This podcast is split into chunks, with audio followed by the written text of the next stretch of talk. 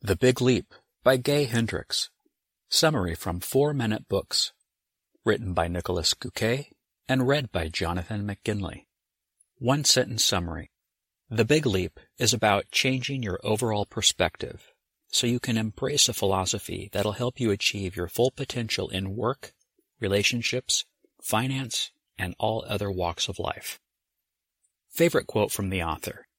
If I cling to the notion that something's not possible, I'm arguing in favor of limitation, and if I argue for my limitations, I get to keep them.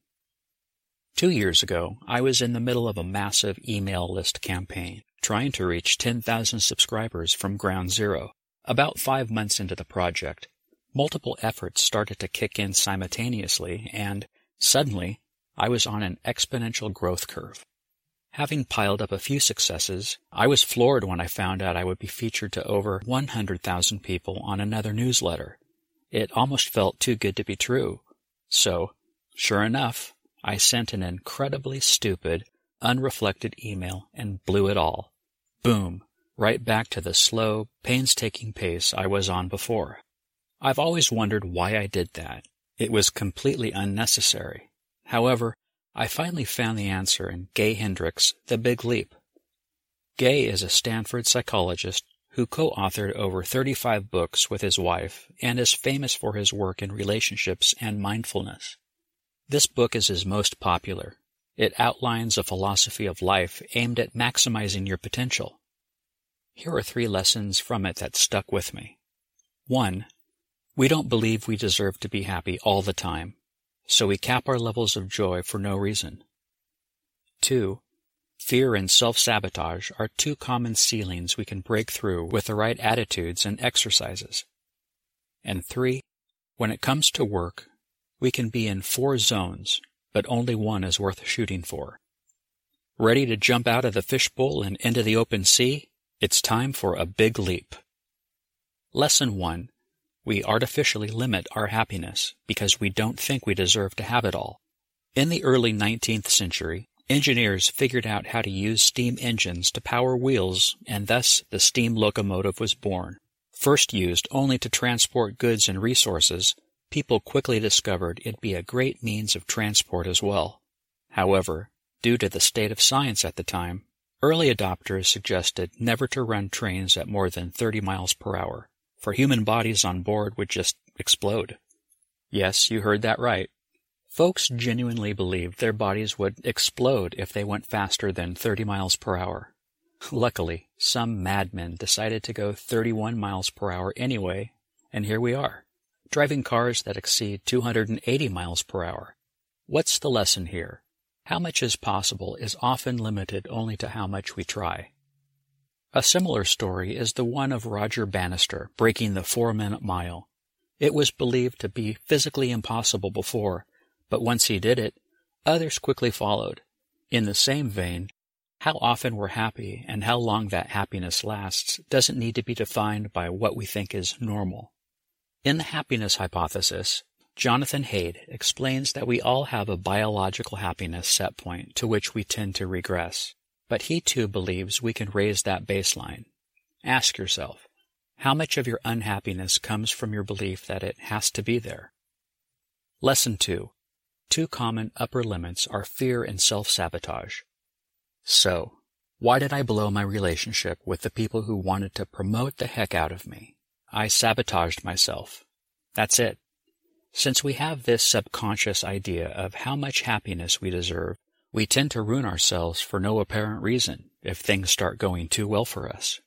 Hendricks calls this an upper limit mindset, as a result of which we create fake drama and unnecessary problems. Often, we do this in another area of life, say love, if you're doing well financially. However, this is usually a sign of you letting your guard down and then making a careless mistake, rather than actually screwing up without meaning to. So, if you're on a winning streak, just make sure you keep your ego in check. Don't get too cocky and you'll be fine. Another common upper limit is fear. There's a long, famous quote by Marianne Williamson that our worst fear is not that of failure, but that we are powerful beyond measure. It makes sense. If you knew and accepted that you have all you need to live up to your potential, that leaves you with no excuse not to. Since fear isn't something you can rid yourself of completely, Hendricks suggests breathing into it, quoting German psychotherapist Fritz Perls, who said that fear is excitement without the breath. Usually, our breath gets shorter when we're scared. To counteract this, you can take back control by breathing slowly and deeply. If you're about to give a presentation, for example, this will help you turn stress into energy and deliver a great talk. Lesson 3. There are 4 zones of work, and the zone of genius is where we should strive to be. Transferring this idea of lasting happiness to your career, Hendricks claims work shouldn't really feel like work. You want time to flow by for a few hours and emerge inspired, ready to pick up where you left off the next day. To achieve this, you need to work in what Hendricks calls your zone of genius. It's one of 4 different stages of work. 1. Zone of incompetence. You suck at the task. Many people can do it better than you. 2. Zone of competence. You're all right, but lots of others cope better. 3. Zone of excellence. You're highly skilled, and few can hold a candle to you. And 4. Zone of genius. You're literally the best in the world at it. This might sound like a tall order, but remember the first lesson. You can never know what you can pull off if you don't try. Also keep in mind that you can pick up a very narrow field and only serve a small group of people, and the definition will still hold. So what are you waiting for? If you're not going to choose yourself, who will? It's time to take a leap. The Big Leap Review. This book is more on the motivational side, but it does hold practical exercises as well. If you're stuck on making a big decision or are fed up with your own perspective on life, The Big Leap is a good read to pick up. What else can you learn from the blanks? Which Stoic question can help you deal with another upper limit? Why one of Hendricks' billionaire clients was deeply unhappy? What the author's personal success mantra is?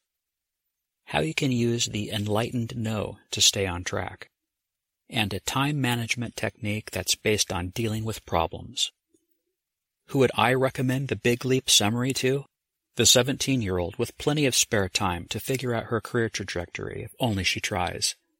The 52-year-old who's bottled up marriage issues for over a decade now. And anyone who regularly struggles with imposter syndrome.